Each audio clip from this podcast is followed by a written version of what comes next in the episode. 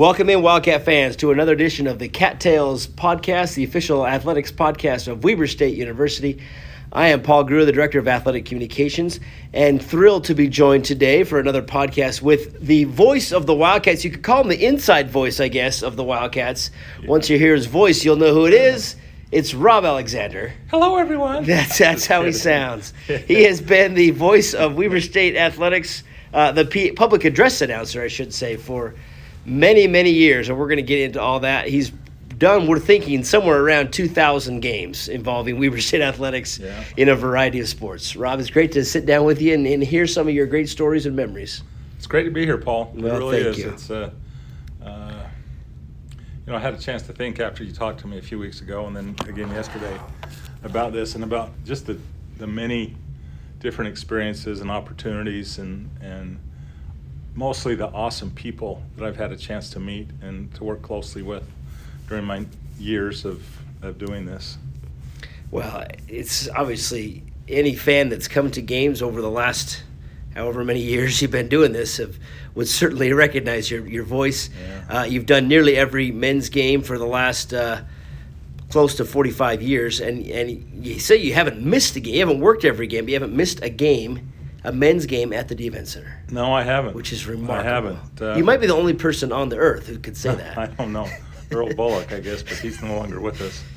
It just, you know, when they built the D Event Center, I was a student officer in 76, 77, and all that was going on, and I was part of the D Event Center Policy Board, and we made all the policies and procedures for the D, and we'd go over and wander around while it was being constructed and get up in the cloud and do all these weird things, and they'd probably be arrested for it if you did it now, but we had a blast, and it was fun. You know, I started coming to Wildcat games when I was a little kid. We lived on 33rd Street, so not too far from here. My dad would give me $5, and I'd walk up to the gym and Swenson and buy a ticket and get a drink and popcorn and go sit down in the general admission and stuff. And we had so much fun. So obviously, I don't remember those days, but I've heard stories. That Swenson gym, the atmosphere there was amazing. Oh, it was rocking. You know, I mean, I remember a couple of games there before I was announcing. When I was a student, I started as a student at Weber State in fall of 73. And, you know, Neil, before, I can't remember if Neil was the coach then, or I think. Could have been Gene Visher. Probably Visher was there the first little while. And of course, I was when I was a little kid, I remember I had a friend named Prince Beachley, and we would put together these scrapbooks of Weber State basketball. And they would have autograph sessions at the bookstore and different things, and this is when Willie Sojourner was playing and Justin Thigpen and all these guys. Those guys, yeah. And it was so much fun. They were my heroes and my idols, and you know I was just living it. And Weber State basketball had made a pretty good name for itself back in the day. I remember distinctly the first game the first time Weber State played at Utah State, and I think it was in. 69 or early 70s, I want to say. Early 70s, yeah. And Weber State won in the last minute. And Don Spainhower, who I worked for many years in the development office, he was the radio voice of the Wildcats. And I still have a recording of that game. Wow. That he gave me. It was on a cassette tape, and then I put it on, I digitized it. But that was wild. And to think that we could beat Utah State with Dutch as the coach, and you know all the Weber State fans hated Dutch because he was pretty demonstrative on the sidelines, as was Neil at the time, you know, and you know it'd be kind of a sideshow with those two guys on the bench, but you know they had some good players, you know, Nate Williams and Jeff Tebbs and some of these guys that were really really good players and played in the NBA, and of course we had Willie Sojourner and Bob Davis and those guys, and you know we'd win the Big Sky almost every year. We'd play. It seemed like we'd either play Long Beach State, who at that time was when Tarkanian was coaching them, and they had a guy named Ed Ratliff that was really good, and we seemed like we'd have a first round game with them almost, you know, like 3 years in a row. But anyway, it was just fun, and it was just fun. And back in those days, had I ever dreamt that I would be so involved with Weber State Athletics as I am today and have been over the years, I mean, I would have just, okay, you can die now. Yeah, exactly. It's just been, and I know you're kind of the same way. You were always definitely. So how did you get from a student, in what, 73, you said you started as a student here. Yeah. How did you get involved in calling games? Other than because of your great voice, I'm sure. Well, no, I didn't have a voice. I was a business major. I just blessed to have a deeper voice, I guess. Instead of talking like this, I don't know. You fooled somebody, I guess. And it was a big fool. And so when I started up here, John Peterson was the sports information director, and we got to be really good friends. And I would help. I got to know Chick pretty well, and I was helping him with track meets, and that's before it was all automated and all that kind of stuff. And John knew that I was a pretty passionate fan. Years when I was a student officer, Llewellyn Withrow was the secretary here in athletics for Gary Crompton. I mean, she really was in charge of everything. They had an athletic director, an assistant, and the coaches. That's about it. And they had Ron Flicker was the equipment guy, and John Peterson, that was probably about it. Yeah. There weren't, they didn't have all the people like they have now. But so I remember one year, it was in the fall of, I can't remember, it was 75, 76 or 74, 75, I don't remember, that Peterson asked me if I would be a student chair of a Midnight Madness thing. And they used to do that for basketball. So we did that with Neil. I remember Jim Erickson and Paul Marigny and all those guys, Al DeWitt. So that was 74, 75 time frame, and so we had a Midnight Madness thing, and it was awesome. They had a kind of a pep rally down at the Shepherd Union Building, and then they all traveled up here, and we had it was a Midnight Madness. So it was at midnight, 11:59 at the Swenson, and it was rocking. And that's how I really got involved, and I got to know Neil McCarthy pretty well, and his family, and the assistant coaches and the players, and that's kind of where I got maybe baptized, full time stuff. Well, and so then obviously from that you started out with women's basketball and volleyball, right, calling games. So in 76 or so, 75, 76, John Peterson called me and asked me if I would be the announcer for women's sports. And I kind of, at the time, women's sports wasn't, didn't really even exist. And Title IX had just happened. And he called me a couple of weeks before the first game, and he said, "Did you find somebody for me?" He said, "No, I'll just do it for you." Wow. Makes you wonder if they had gone a different way, what would have happened? Huh? Well, I would have. I don't know. Who knows how, so 45 years later, you're still here. I'm here sitting with you. Yeah. But it was awesome. And, I didn't, I kind of just developed a style of my own. It's nothing, I had no formal training. I remember I would listen to basketball games on TV, the NBA games and stuff, and some college games that were on and that sort of stuff. But then it was just like, okay, go. They were supposed to introduce players and then try to let the fans that were there kind of know what's going on without being a cheerleader or that type of stuff, and I still hope there's a few times where I get a little weird, so then I did volleyball, women's basketball and softball to start.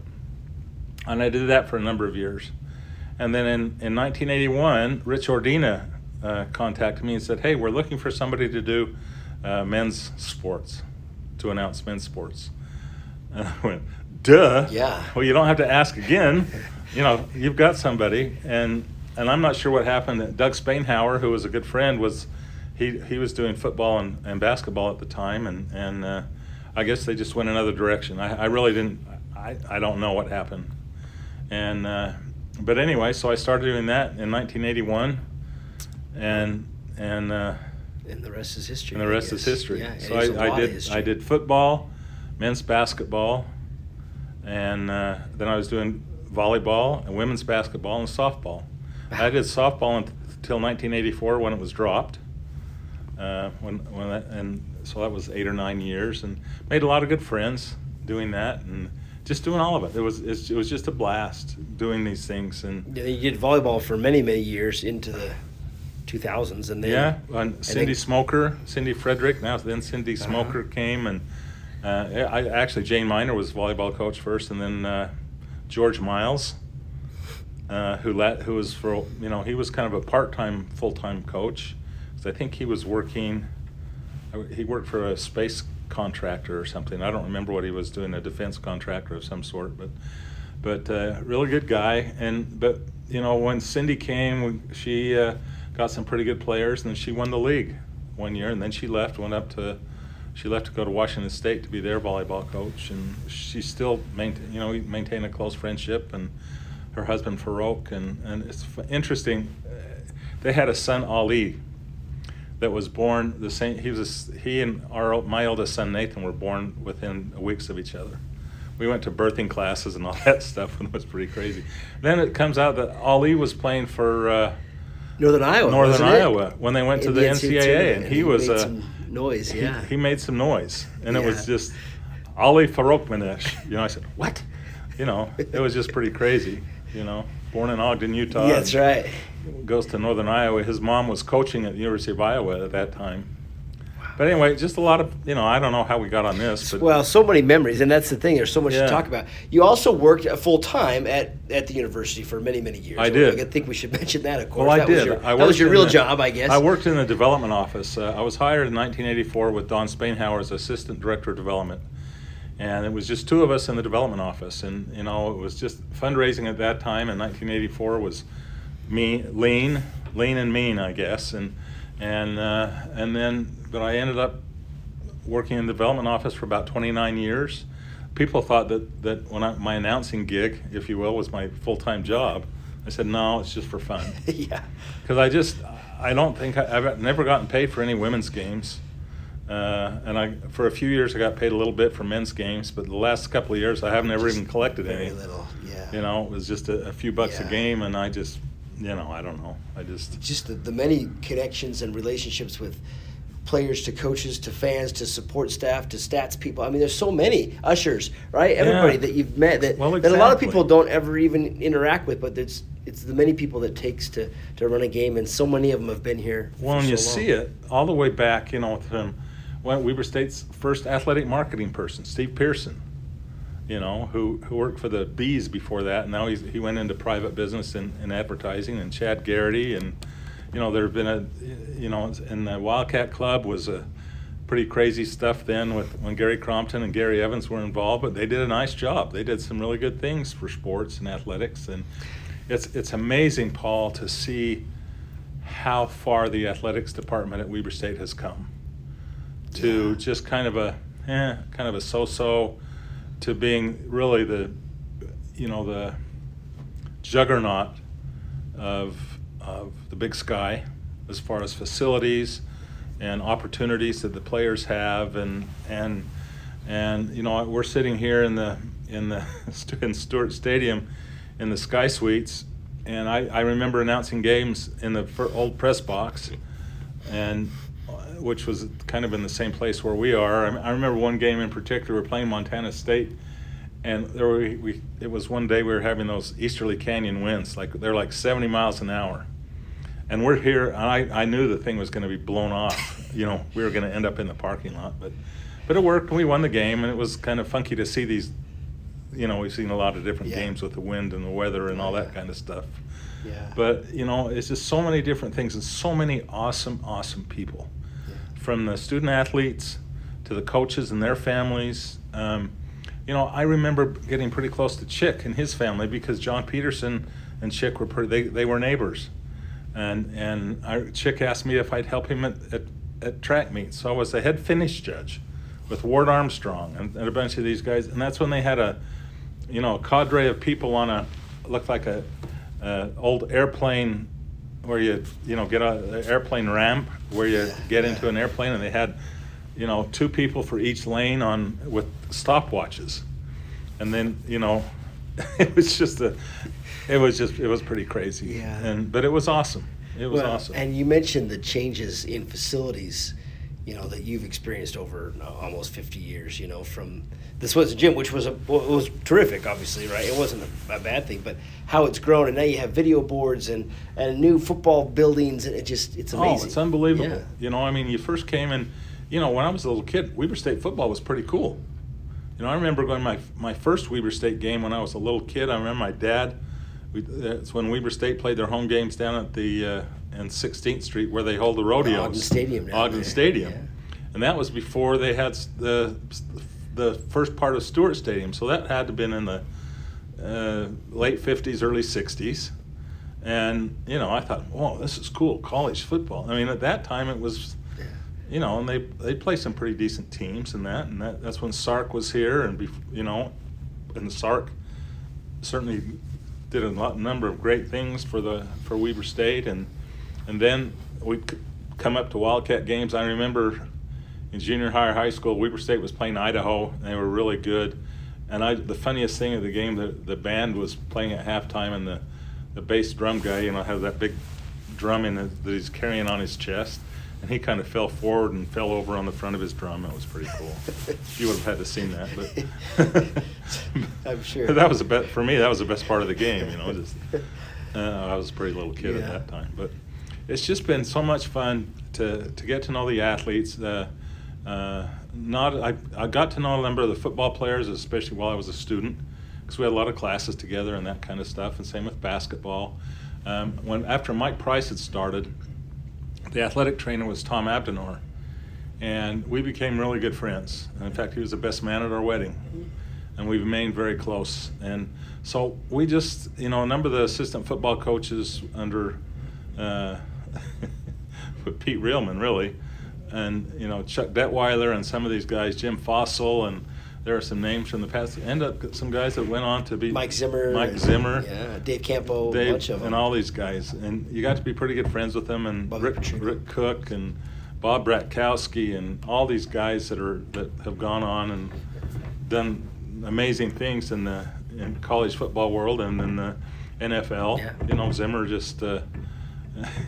Yeah. He married, you know, Mike Zimmer married Kim Zanow, who was a Chantanelle that he met here while he was working. He came here from Missouri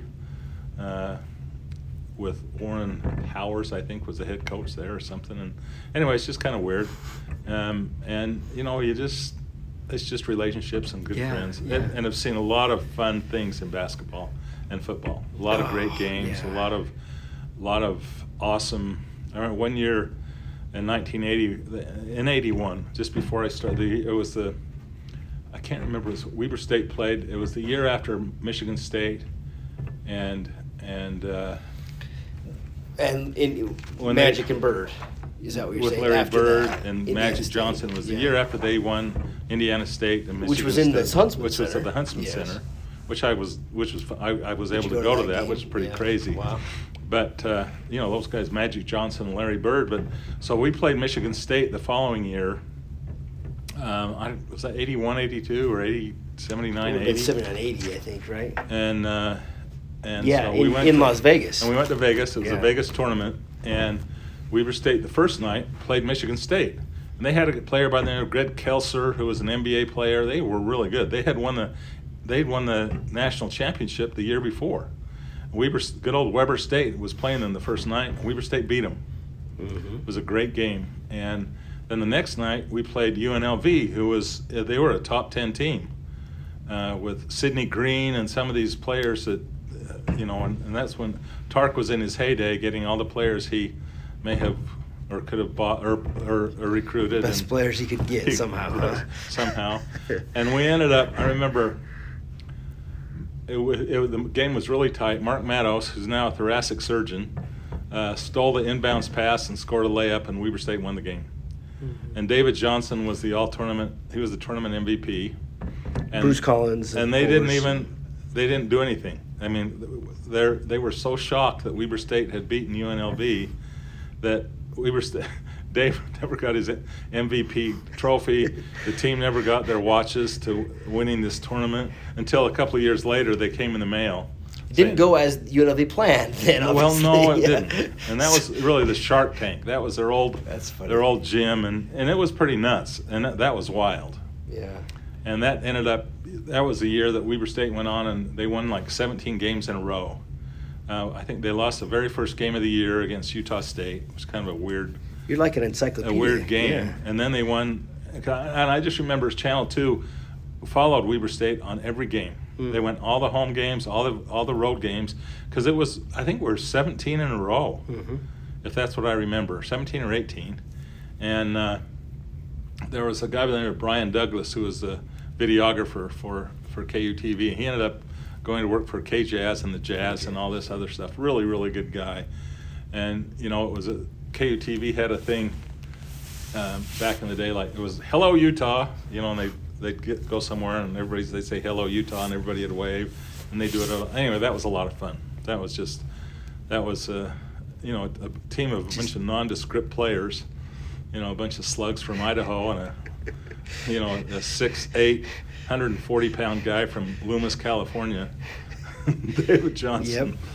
Yep. And know, Bruce Collins from Rock Springs. And it just, yeah. Yeah. And they Mark Matos was from Santa Barbara area.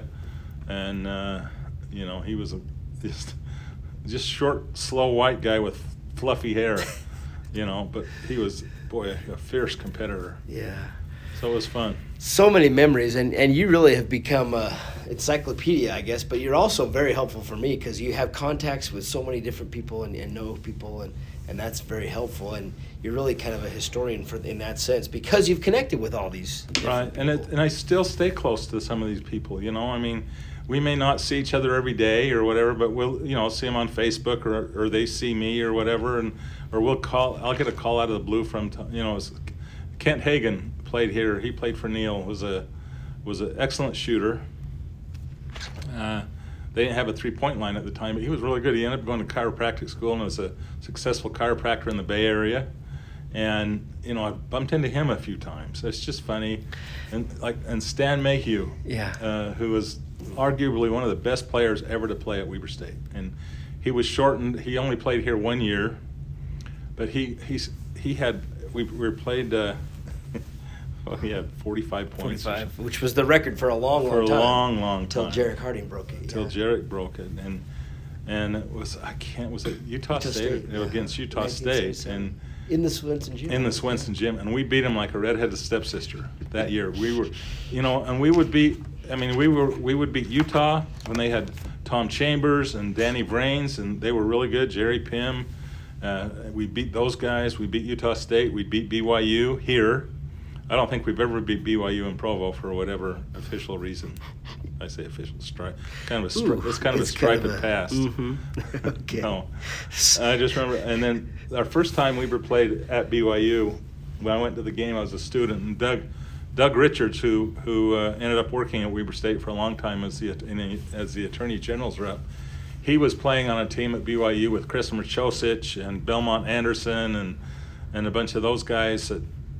They were a pretty good team, and Weber State was down there, and they were giving BYU everything they wanted. In fact, Weber State was up by one with less than 10 seconds to go. It was like 3 or 4 seconds to go, and Weber State had scored, so BYU takes the ball out of bounds, and they couldn't have gone all the way, you know. I mean, so they get the ball to Doug Richards, and he casts one off, like it's kind of like the Scotty Bamforth shot that beat Northern Colorado, where and he just, you know, and it was nothing but net from 45 feet. And it was a heartbreaker. And then, as much as I hated him then, we become very good friends. Yeah. And he's an awesome guy, and we played a lot of golf together and had just crazy things like that. You know, I remember a game here, Kim Turner worked at Weber State for a while. He was an athletic, marketing? Yep. For a while. He worked for the Utah Jazz for a number of years, but he played on a JV basketball team here. And Weber State played the University of Utah one game, so they always would play the JV games first. Did you call those games too? Sometimes? No, I didn't. You did not. No, Harold Hunker did the JV games. That's another great name from the past. He was the chair of the communications department, had kind of an interesting voice, but he announced the JV games. But so we had played Utah, the JV game, and we beat them. And they had a freshman by the name of Buster Matheny at the time. and he went on to play quite a bit at Utah. But somehow, during the varsity game, Weber State was ahead, and it was a halftime, and somehow Kim Turner was, I don't know, he was giving a bunch of crap to Buster Matheny, calling him names or doing some other stuff. And so Buster got up and wanted to fight him or something. And this was after the game was on. They weren't, so we were in the Swenson, and he was chasing Kim Turner around. Kim was running around the court, finally ran over, and this Buster Matheny was chasing him around. It was pretty crazy. I could see that with knowing Kim, yeah. Oh, so many memories. We're talking with Rob Alexander, longtime voice of the Wildcats, the PA announcer for many, many years, and you're about you have a list here of some games that you've done, about 700 women's games and over almost 650 men's games, and let alone the others that we've talked about. Right. But a couple of that you did in addition were the NCAA tournament games that we hosted. We actually hosted four, but you called two of them in '83 and '86. I remember going to the tournament in '94 as a high schooler, but there was nothing like that hosting those NCAA tournaments. What was that? And you had some big name teams, including NC State with Jim Valvano, the team that actually won it. Thurl Bailey on that team, and Virginia came in, and then in '86 you had North Carolina. The first time Weber State did it was the '81 year. 1980, right? 81, and I hadn't started announcing men's games then. I was on the stats crew when Weber State was, they were all everything, and they'd won the league. That was the Bruce Collins season we just talked about, and they lost. And they lost to Lamar, and I remember when the tournament pairing show came out and said Weber State will play in Ogden at home. They don't do that anymore. No. Home teams can't play at their home, or teams can't play in their home arena now. But at that time, so we thought we just had it made. We're going to play some team named Lamar, named after, I know a Lamar Hershey, but who I'd never heard of Lamar. And their coach is Billy Tubbs. They had a player by the name of Mike Oliver who was, until then, nobody really knew who he was, and he went off for like 37 points, and we didn't guard him too closely because he'd take a step past half court and cast it off, and it'd go in. And Weber State was still in the mix until the very end. I think we lost by we lost by one. By one, and we didn't lose the game. We just ran out of time. Bruce Collins had a great game that game, and it was really a shame for the kids and for the community to see that loss. But we talked about how the Swenson was rocking. The D Center had, at those times, it was a full 11,500 fans. Yeah. It was packed. Yeah, Crompton had put 11,715 was the sellout. Yep, I'm looking at the records. There's three of those. 11,715. And I don't know how I remember that number, but 11,715. And there probably were more there, but who knows? But people were hanging from the rafters. Yeah. It was and it was so much fun. We'd host the Big Sky tournaments those years, and it was not even close. Weber State just manhandled the rest of the Big Sky. And there were some awesome Big Sky games during that time. But boy, it was rocking. It was it was big time. One year, and I don't know, there's a lot of reasons why we don't see as many people here because there's so many other opportunities for people to do different things. But basketball was really a hotbed in Utah. I remember one year BYU had a home game, Utah had a home game, Weber State had a home game, and Utah State all had home games, and all four of them were sellouts. And we all had pretty good teams at that time, and I think that's what made things really fun and competitive. And things are a little different now as far as the division of players and division of teams and who gets what players. And you used to be able to kind of get a sleeper, maybe like Willie Sojourner or Bob Davis or somebody like that, and would really, really put a team on a map, which they really did. But man, it was rocking. Yeah. It was fun. When Neil left, Larry Farmer came, and that was fun for a while, and then it got to be, holy cow! It was, it just was pretty crazy, and we didn't win very many games, and then we had Denny Houston, who I really loved, good guy. I like Larry too. Got to be good friends, and same thing with Denny Houston, and then after Denny we had Ron A. Beglin, and Ron, what a great guy. I mean, an awesome coach. I often said with Ron that had he been the coach at Kentucky and had all these five-star recruits, all these blue chip athletes, he wouldn't have lost a game. Yeah. Because he put together teams with, you know, Andy Jensen or Andy Smith, you know, who was a, you know, 6'9" white guy that weighed about 312 pounds or something, you know, but he had a system where he'd get, you know, he'd always have a pretty good point guard, and he'd always have a good shooting guard, he'd always have a big white guy in the middle, and he'd always have a pretty athletic four player. Jeff Lentfer or somebody like that. Yeah, yeah. But then he had, remember Shaba, you had Kirk Smith, a guy that could really rebound, and then just another shooter guy. A shooter like DeGraff and Reed. Or somebody. And, but yeah. But he did a great job, and it was so much fun to get to know those players and I love when we have the alumni games. It's just, I'm in heaven because these guys are all my buddies, and you know, Damien comes and that's cool, but gosh, to see some of what these, Doug Ellertson and all these other guys. Yeah, Doug Ellertson has played this last year, and I got to, it's really funny, I got to be really good friends with Willie Sojourner and Justin Thigpen and Sessions Harlan. We still talk quite a bit with those guys, and I would never have dreamt that when I was in ninth grade, and these guys were, you know, up here, and I remember when Gonzaga was in our league, they had a coach by the name of Adrian Buconstriani or something like that, it was kind of Montana, Weber State, and Gonzaga. Every once in a while, Idaho State had pretty good teams.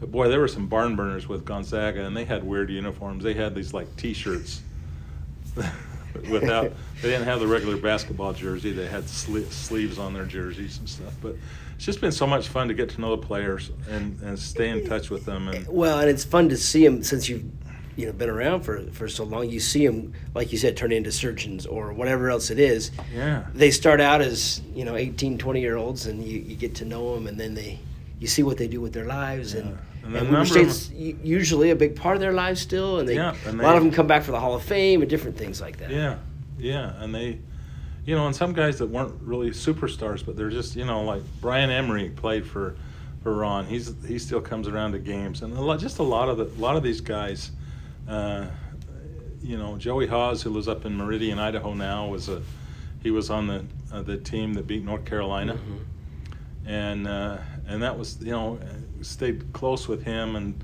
I got to know his parents really well. They, sadly, both his parents have passed away, but just, it's fun to get to know the players' parents, and James Hayek was in town over the Christmas break.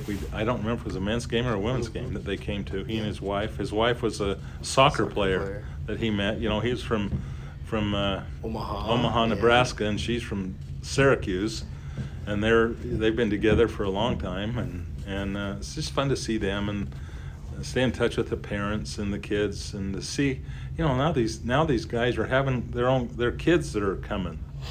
I remember when a football player, what's his name?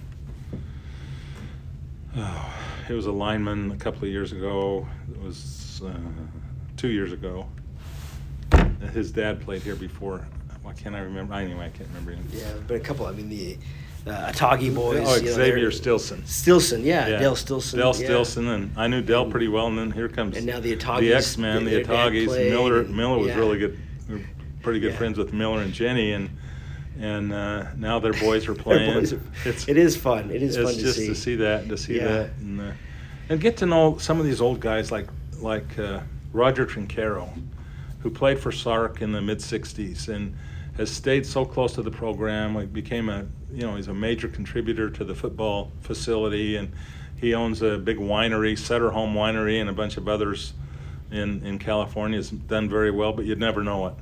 I mean, he's as humble as the day is long, and he still comes to a lot of stuff, and it's just all these, Ron and Vicky McCall, and I mean, just so many people. So many. Tom and Nancy Davidson were a big part of it. Oh my gosh, they were like my own parents for many years. And they sadly have passed away, but they had a huge impact. Yeah.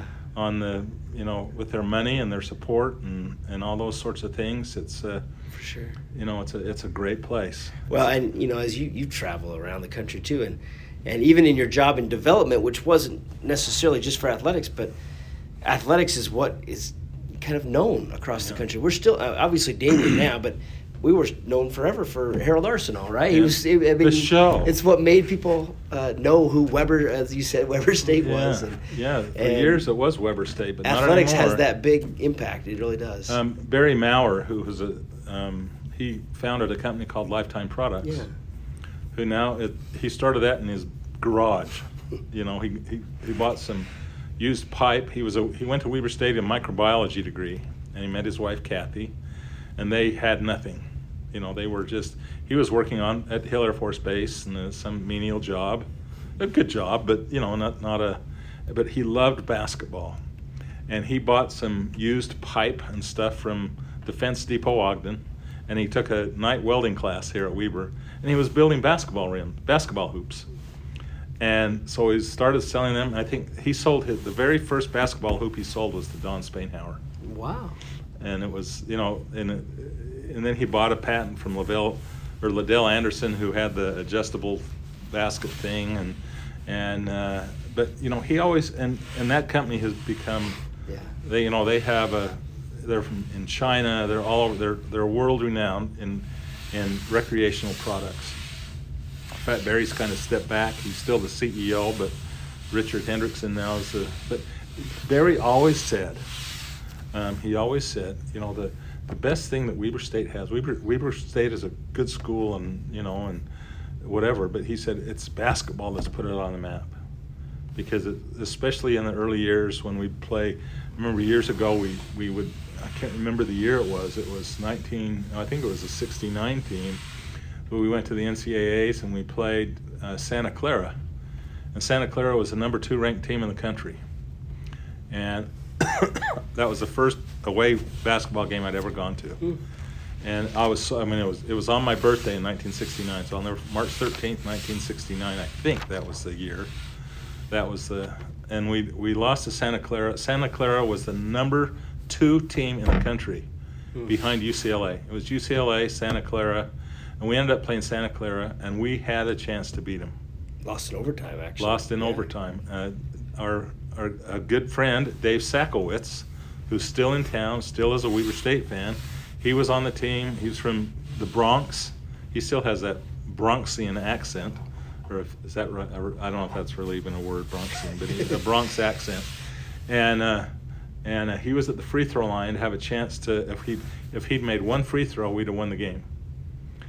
He bricked 2 free throws at the end of the game, and we ended up losing in overtime. He's you know, people that remember that, you know, he felt awful, as you can imagine. But hey, it's just part of the game. But that was wild, and that's kind of when we really started making a name for Weber State basketball, and with Willie Sojourner went to the ABA and played with Julius Irving. In fact, he gave Julius Dr. J nickname because I don't think he could say Julius. No, that's probably not the case. Yeah. They were roommates. And so much history. They were rookies, roommates, yep. and he named him Dr. J. Uh-huh. And for the Virginia Squires, back in the day. But anyway, it's been a blast, and to, you know, to be involved now with you, Paul, and to see the things that you have done, you know, it's amazing how sports information has changed.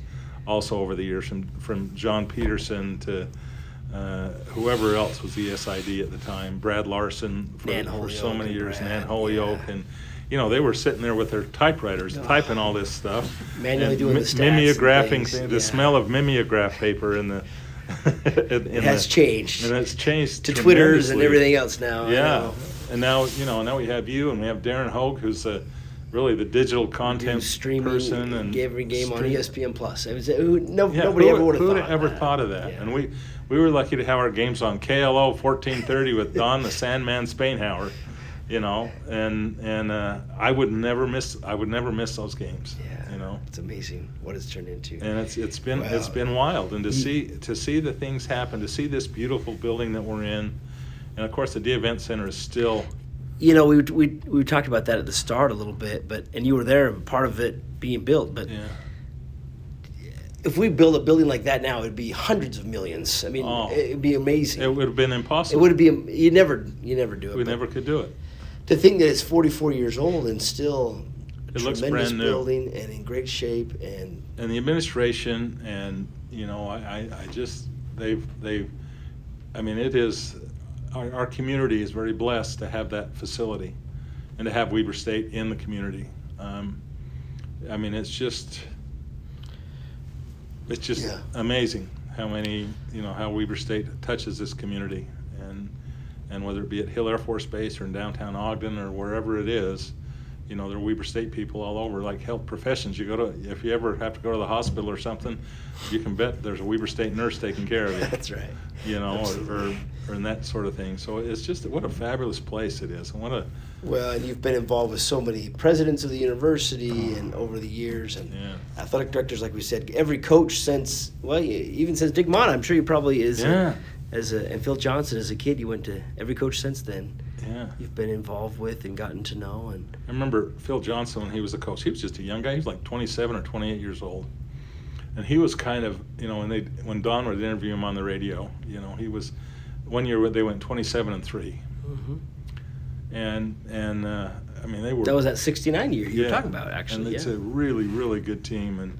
And you know, Phil was just, he would hate to lose. He said, you know, in the pros, you can lose a game, and you have a next one. You play 80 games a year. But when you're playing college basketball, you lose one game, and that can really hurt you. And he hated it. I mean, of course, he didn't lose very many. No. He didn't lose very many. And you know, it's just, it's crazy to see the coaches that have come through Weber State and the awesome players. You know, you're thumbing through your press guide and all these guys, that Dick Motta, Phil Johnson, Gene Visher, Neil McCarthy, just... Larry Farmer, Denny Houston, Ronnie Beglin, Joe Cravens, Randy Ray. That's a pretty good group. You know, they all weren't as successful as some of the others, but you know, they all you know, really played a part in making this. You know, I was listening to the Weber State Montana game on ESPN Plus this last weekend when Weber State played there, and the announcer kept saying that Weber State is the, you know, they're the model program in the Big Sky and have been for a long time.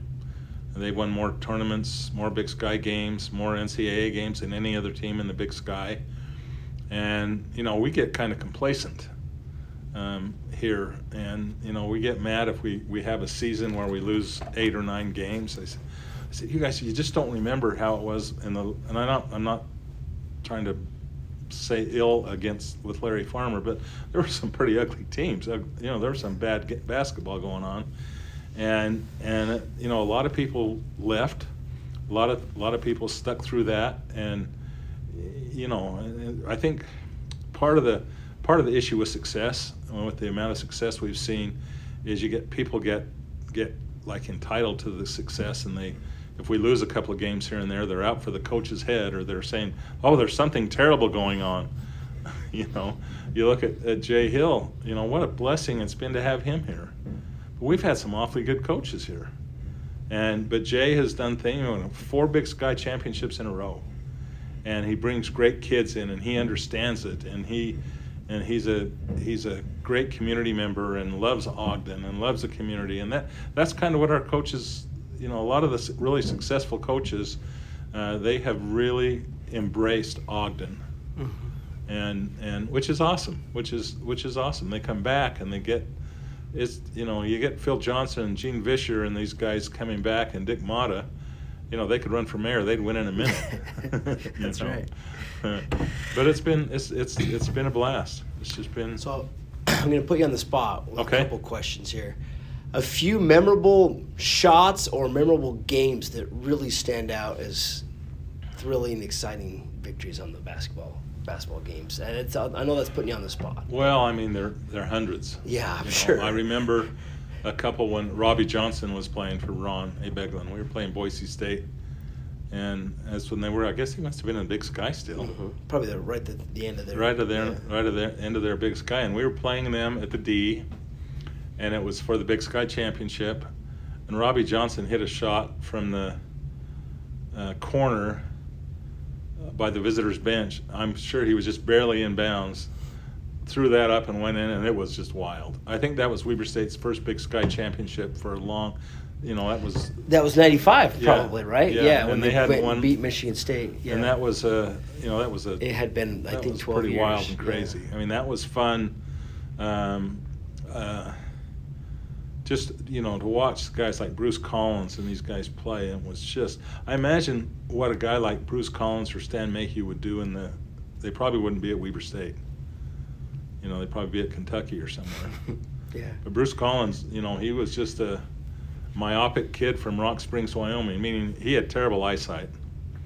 And he wore contacts when he played. I don't think he could close his eyes when he had his contacts in because they stuck out so far. But just a really good guy. Yeah. Anyway, I remember the game when we were playing Northern Colorado with Randy. Scotty Bamforth we were down Northern Colorado. We were kind of struggling a little bit. We hadn't had a great year. That was the year Damien got hurt. Yes. Okay, that's what it was. So we started. Oh, I remember though that Weber State was down by one with, you know, like 3 seconds on the clock. And Darren Mahoney takes the ball out of bounds. And Darren's another kid, you know, what a great young man. And he married a gal from Ogden. He's from Heber City. Married a gal from Ogden, Carrie Wallen's daughter, who is the CEO at Golden West Credit Union. And, you know, he's married with 3 or 4 kids. He's in a business with his brother and has done some marvelous things. They live in Mountain Green. But anyway, so he throws the ball into Scotty B. And Scotty he takes a step. I can't remember if he caught it in the back court or if he caught it just over the half court line. Yeah. But he took about a step and cast it off. And while the ball was in the air, the buzzer went off, and it was nothing but net. It just swished, and the place went nuts. And it was on a regionally televised game, and I still play that back every once in a while because it's pretty wild. Watch, yeah. And Damien, he's on one end, and he's going through. He's on crutches, and he's running on the court with these crutches, like going 90 miles an hour. Just he doesn't know what to do. And I don't think any of those guys. I mean, that was pretty cool. Yeah, that was pretty cool. I remember a game when Weber State played in the finals with Montana at Montana when they had Michael Ray Richardson as a senior. And I was at that game, and Weber State was they beat Montana in Montana to win the Big Sky Championship that year in the Big Sky tournament. Montana had won the regular season deal, and that's why they hosted the tournament. And Weber State beat them. That was pretty wild and crazy. That was pretty awesome. So there's just been, you know, and you know, to see some of these kids, see Jimmy DeGraff and read his shot at Utah State, you know, which was, you know, he just casts off from just over half court and it goes in, and that was wild. That was wild. But just, you know. We had some teams that were really. Weber State used to have a swagger, if you would. Teams wouldn't want to come to the D Event Center because they know that they weren't going to have a chance. Yeah, it's true, and that home court advantage, yeah. And I don't know if that's gone away now.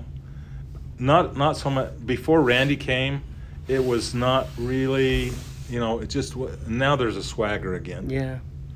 And I think this year's team, has a swagger to it. You know, they'll lose a game here and there, and that's too bad. But they have that kind of swagger.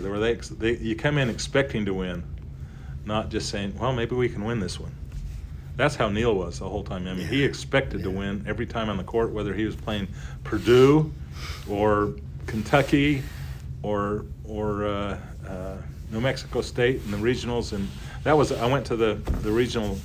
The NCAA regional in Lawrence, Kansas, when Weber State played. We played New Mexico State the first night, and beat them. They had a real good team that year. Weldon Drew was their coach, and just they had a real good team. And then the next night they played Arkansas, who had Sidney Moncrief. Yeah. And that's a night that David Johnson. I mean, he was, and that was a close game, but it's hard to beat a team. I mean, with a, you know, he was probably one of the best players ever to play basketball in this country. Sidney Moncrief, even when he went to the NBA and did crazy things, but it was wild and it was fun. It was fun. You just gotta love it, and you said at the start that you kind of just transitioned into some of your sayings. I mean, you have some famous, you know, sayings like too many steps, right? That's a big one. And too many steps. And that started, Bleck Sasaki. We had, when years ago, we had a couple of student interns for marketing. They hired a couple of, I don't remember who the AD was at the time, where they instead of hiring a full-time marketing, they hired a couple of marketing, quote, interns, but they were seniors. Yeah. They were in graduate programs in sports management or something from Ohio University or somewhere that had a good program. And Bleck Sasaki, who's now an athletic administrator at San Jose State, was here as a part-time. He said, "We'll just say too many steps or something like that. It'd be cool." So that's when I started saying too many steps. And now I see people in the community, and only too many steps. You know, they look at the emphasis on the too. Too many steps, you know. And it's just something that, you know, I don't know. I know sometimes. I'm sure it's hard because you have to kind of remove yourself from as a fan. Yeah. I mean, I know you are a fan, obviously. You want us to win, but you still have to do your job. And you got to be a little careful. The officials say stuff, and you got to be careful not to, you know. But my first year announcing, I remember when Neil was the coach, and I remember the official's name was Gordon Burke. He was from American Fork, good official, and he you know, done some NCAA finals and some other games, and I remember we were playing, but I was just kind of, I guess, testing out the PA, whatever. The limits, testing out the limits. And I said something, I don't remember. It wasn't like, that's a bunch of crap, ref, or something like that. But it was just my intonation. He trotted over there, and he just said, one more time, and that's a T. And I, yes, sir. You know, just kind of, I tightened myself up, and I've had, you know, it was, I've had some interesting things. There was Bob Schofield as a as a referee, and he's a good official. And when he started coming up here, he was pretty funny and all this kind of stuff. But he can get pretty serious in games. And one year in the Big Sky tournament, Weber State wasn't even playing in this particular game. But we hosted the tournament, and I think it was Portland State and somebody. I remember a team that was green, and I think maybe NAU or something. And you know, Jeff Teague was sitting next to me. He was the marketing intern who ended up being the athletic director at Idaho State. He was a track athlete here, and you know, Schofield called a call. I don't remember what it was. It was like a travel or a something down, and he said. And I just looked at Jeff. I said, well, he hasn't called that all game, and here we go. And he just happened to be walking by, and he heard that. And he got ticked. And I wasn't talking to him. I was just talking. It wasn't even on mic. I was talking to the team. Yeah. No. So Melissa Freegang was an assistant AD at the time. And she was the manager or the home game management type person. And he said, Bob Schofield wants to talk to you after the game. I went, oh, boy, I'm in trouble. You know, So he started. He came in. And I said, and I was pretty adamant. I mean, I wasn't directing that toward anybody. I was just commenting to Jeff Tingey, who was about a foot to my left, and he was kind of the, you know, he had the headset on, communicating with the sound people and everything else, and much like they do now. And he just, that was unprofessional. Blah blah blah blah. You know, he says. I said, Bob, tell me about being professional. I remember one year, a couple of years before. He called. Weber State was playing, and CT was the coach, and our cheerleaders were there, and he kind of was eyeing the cheerleaders, saying, "Oh, there's a couple of," which is not a good thing to do. But he called a timeout so he could watch the cheerleaders cheer, and he was talking to me about being professional, and I threw it back to him. You talk about being professional, Bob. What about 2 years ago when you did this? And then he kind of shut up. He didn't say anything anymore. See, so many inside stories that. But it's just kind of. You know, and you get to know these officials, you know, and that's fun. Chris Rastatter is a really good official. He's one of the top. Yeah, we had him recently. We did. Yeah. And it's really, really, it's good to see him because you develop kind of a friendship and you see him and, you know, it's just. He gets credit for calling one of the worst calls that was actually in our favor. Remember that Sacramento State game when Cora Griggs made that layup that was well after the time, and he called it a. Yeah. And we won. Well, he's refereed games where I may have thought the call went against us or whatever, but that's going to happen. It does. But I know he is fair and he is honest, and he doesn't have a big attitude most of the time. Yeah. You know, I mean, and that's when you get, you know, some of these old officials, like I said, Gordon Burke and Darrell Ogden and some of these guys that refereed for years and years, you just get to be good, you know, hey, what's happening? Scott Thornley was another one. You get to see that side of the game. And you just, I remember one time I got in trouble with the Big Sky people, and with, you know, it's kind of funny, Janie Nadolski, who's a Big Sky assistant commissioner now or associate commissioner or something. A former Wildcat, of course. Yes. Yeah, she played for CT, you know, and sometime during, we were hosting the tournament, and they were hell-bent about not being, you know, just being neutral. We had to be Switzerland. Weber State was playing, and I said too many steps on the visiting team, and they came down on me for that, for my too many steps thing. Like, that's not impartial. Yeah. I said it on us too. I mean, it was just weird, but you know, I understand from where they're coming from. Yeah. So many things have happened like that you see the where you're able to sit. You hear the officials, you hear the coaches talking, you hear all kinds of things going on. The fans yelling stuff. You know, it's there's a lot going on. There's just so much, and you just, you know, and the officials understand. You know, they know that I've been, a lot of the guys that I've worked with a long time.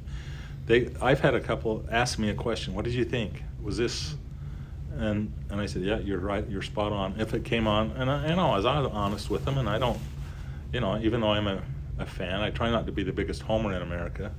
I've been criticized for that a couple of times. Not, you know, you got to be more like, there used to be an announcer at the University of Montana that was just a big-time homer guy, and I can't do that. You know, just for whatever. But you got to have a thrill when there's an exciting moment and things you say get people to cheer, and that's got to be thrilling. Yeah, I remember a couple of times I've done, you know, they call nine team fouls on Weber State and two on the other team, or, you know, and it's the 10th foul, the 10th Weber State foul. You know, I emphasize that a little bit. And, prod the bear a little bit there, but right? That's not something I don't say after every foul. Yeah. But I just may have. Or only the 10th foul, or, you know, I've done a few things, but I've never really been called on it. Yeah. And sometimes that's a Wildcat foul, you know, like it was a question, but it really wasn't. But at least you get to have the fans will respond to what you say and get excited, and boy, when it gets rocking and gets so loud, there's nothing like it. No, I think the last time when we had so many people at the CIT tournament. Mm-hmm. What a heartbreaker that was. The place was like the McCarthy years when it was packed, and we're up, and you know the guy just throws in a prayer with no time on the clock, and it goes in. I've never heard the D Event Center so quiet. Ugh. Even some of the times when I'd be sneaking around there in the middle of the night when it was being built.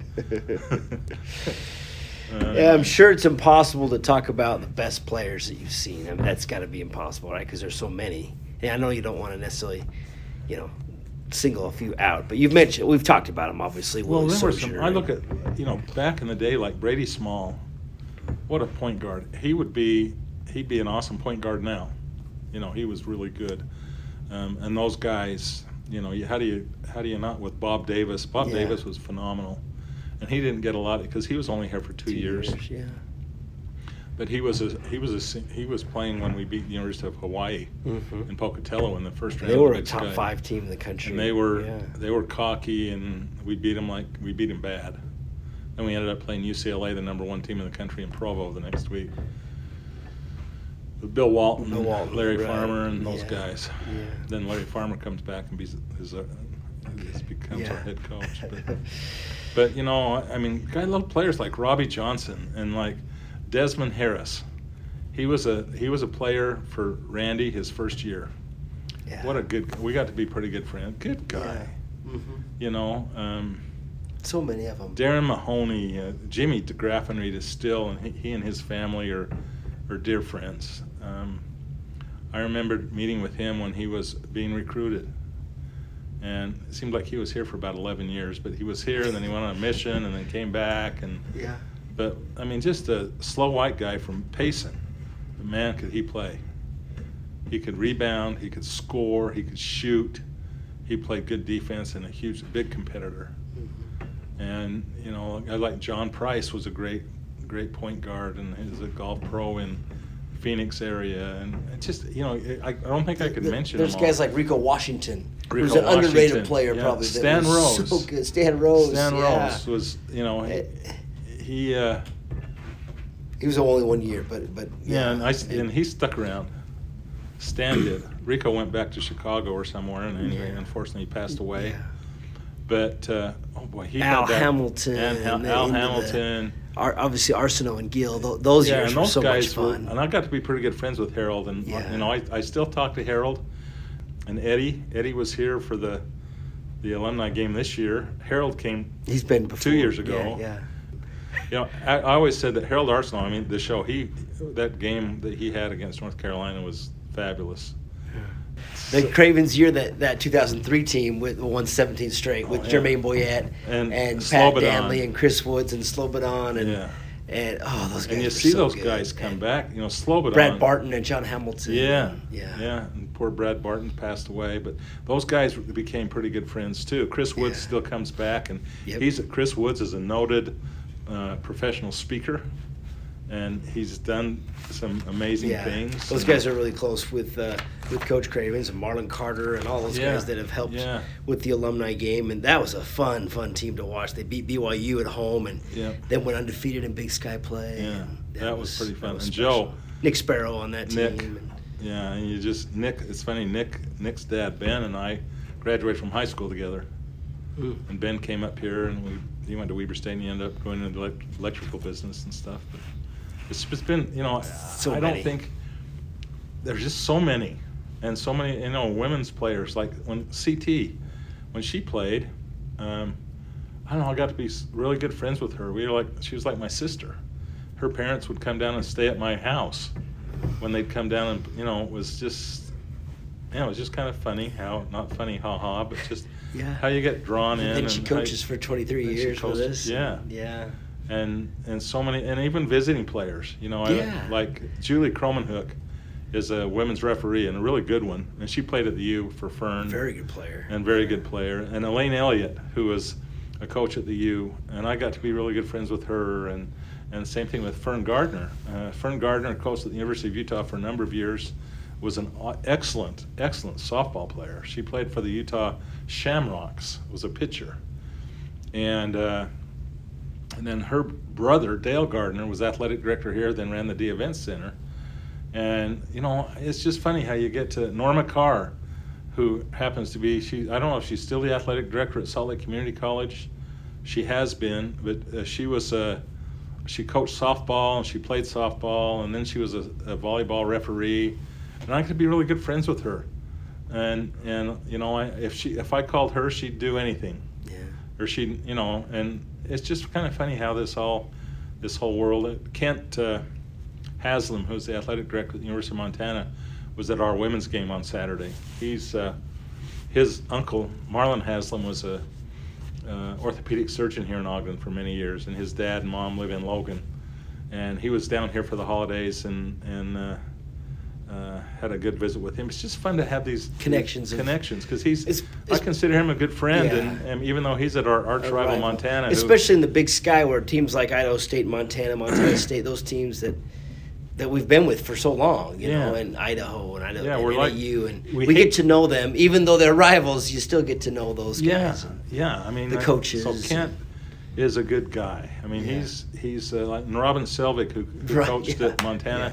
Yeah. I announced basketball when he was coached for many years, but I also announced when he played. Was playing. Yeah.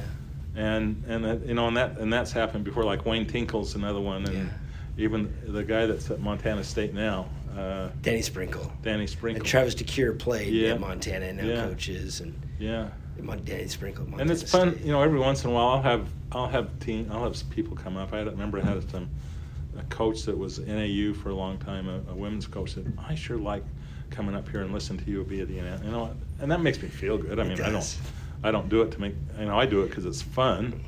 Well, I love it. I would say it would sure sound different if you weren't on the call. That's for sure. Well, it's been a blast. I mean, it's been, you know, personally, it's been a big thing, big part of our family. When I first got married, Cammie was the scorekeeper for volleyball. She sat right next to me, and then she ran the old video board at Stewart Stadium where they had, before they had actually a video board. It wasn't even a video. It was kind of a message board that she'd type things in, and she'd sit next to me. So it was fun. And we had our kids would come to games starting at age 0. I think the first thing they ever learned how to say wasn't mama or dada, it was P-U-B-Y-U. You taught them well. But yes. It's been a blast, you know. It's just been so much fun. And gosh. Yeah, we should say this is not like the end. We're just this no, is not the end. No. I don't have you around for a while. I have no. You know, I'm still working. Okay, good. I have no plans. And I have no plans to not do this anymore. But I just thought, with all your memories, we got to sit down and talk. Healthy-ish. No, I'm still healthy, and my voice works, and you know, I'm COVID-free right now, so far, in my life. I better not breathe. No, it's. But you know, it's just fun. You know, it's just a. You know, I don't know. You got to consider yourself, like you said, as you started, from going to games as a kid to where you are now. To think of that, 60 years almost, probably, right? And it's been a blast. Being a part of Weber State, how blessed you are to be a part of that. Blessed is right, you know, and just being part of this awesome university. It's a tremendous institution. To have had the chance to have worked here on the development side and raise money for buildings and scholarships and, you know, millions of dollars for different things, and to become good friends with these donors.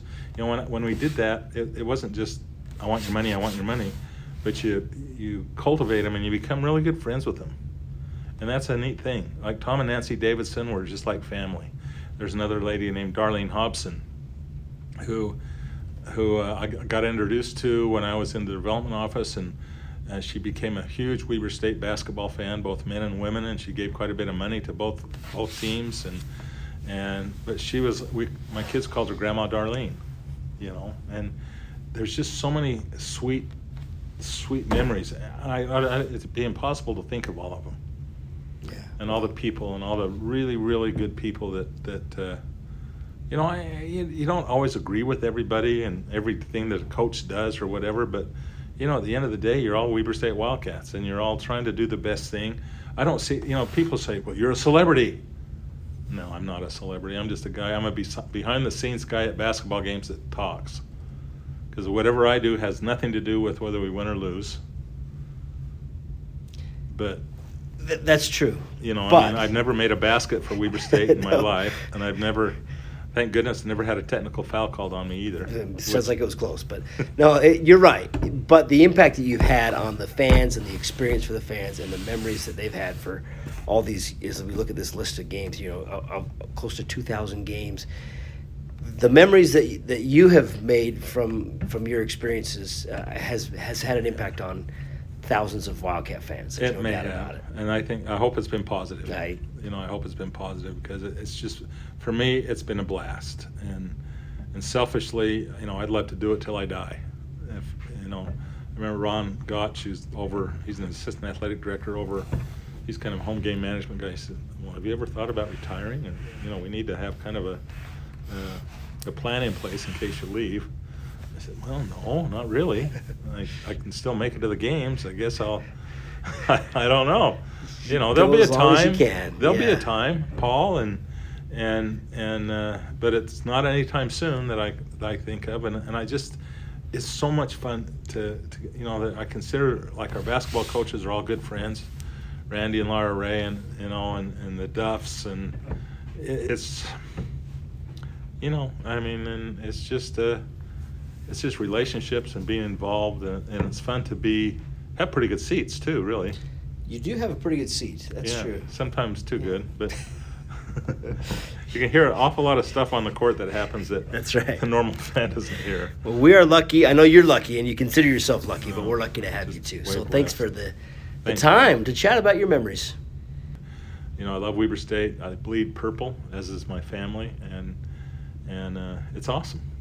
Rob Alexander, great to have you here. Join us on Cattails Podcast. Thanks for your time, and we look forward to hearing from you again soon at the next Wildcat game. Thanks for attending the game tonight, Wildcat fans. Remember, buckle children in the back seat, and go Wildcats!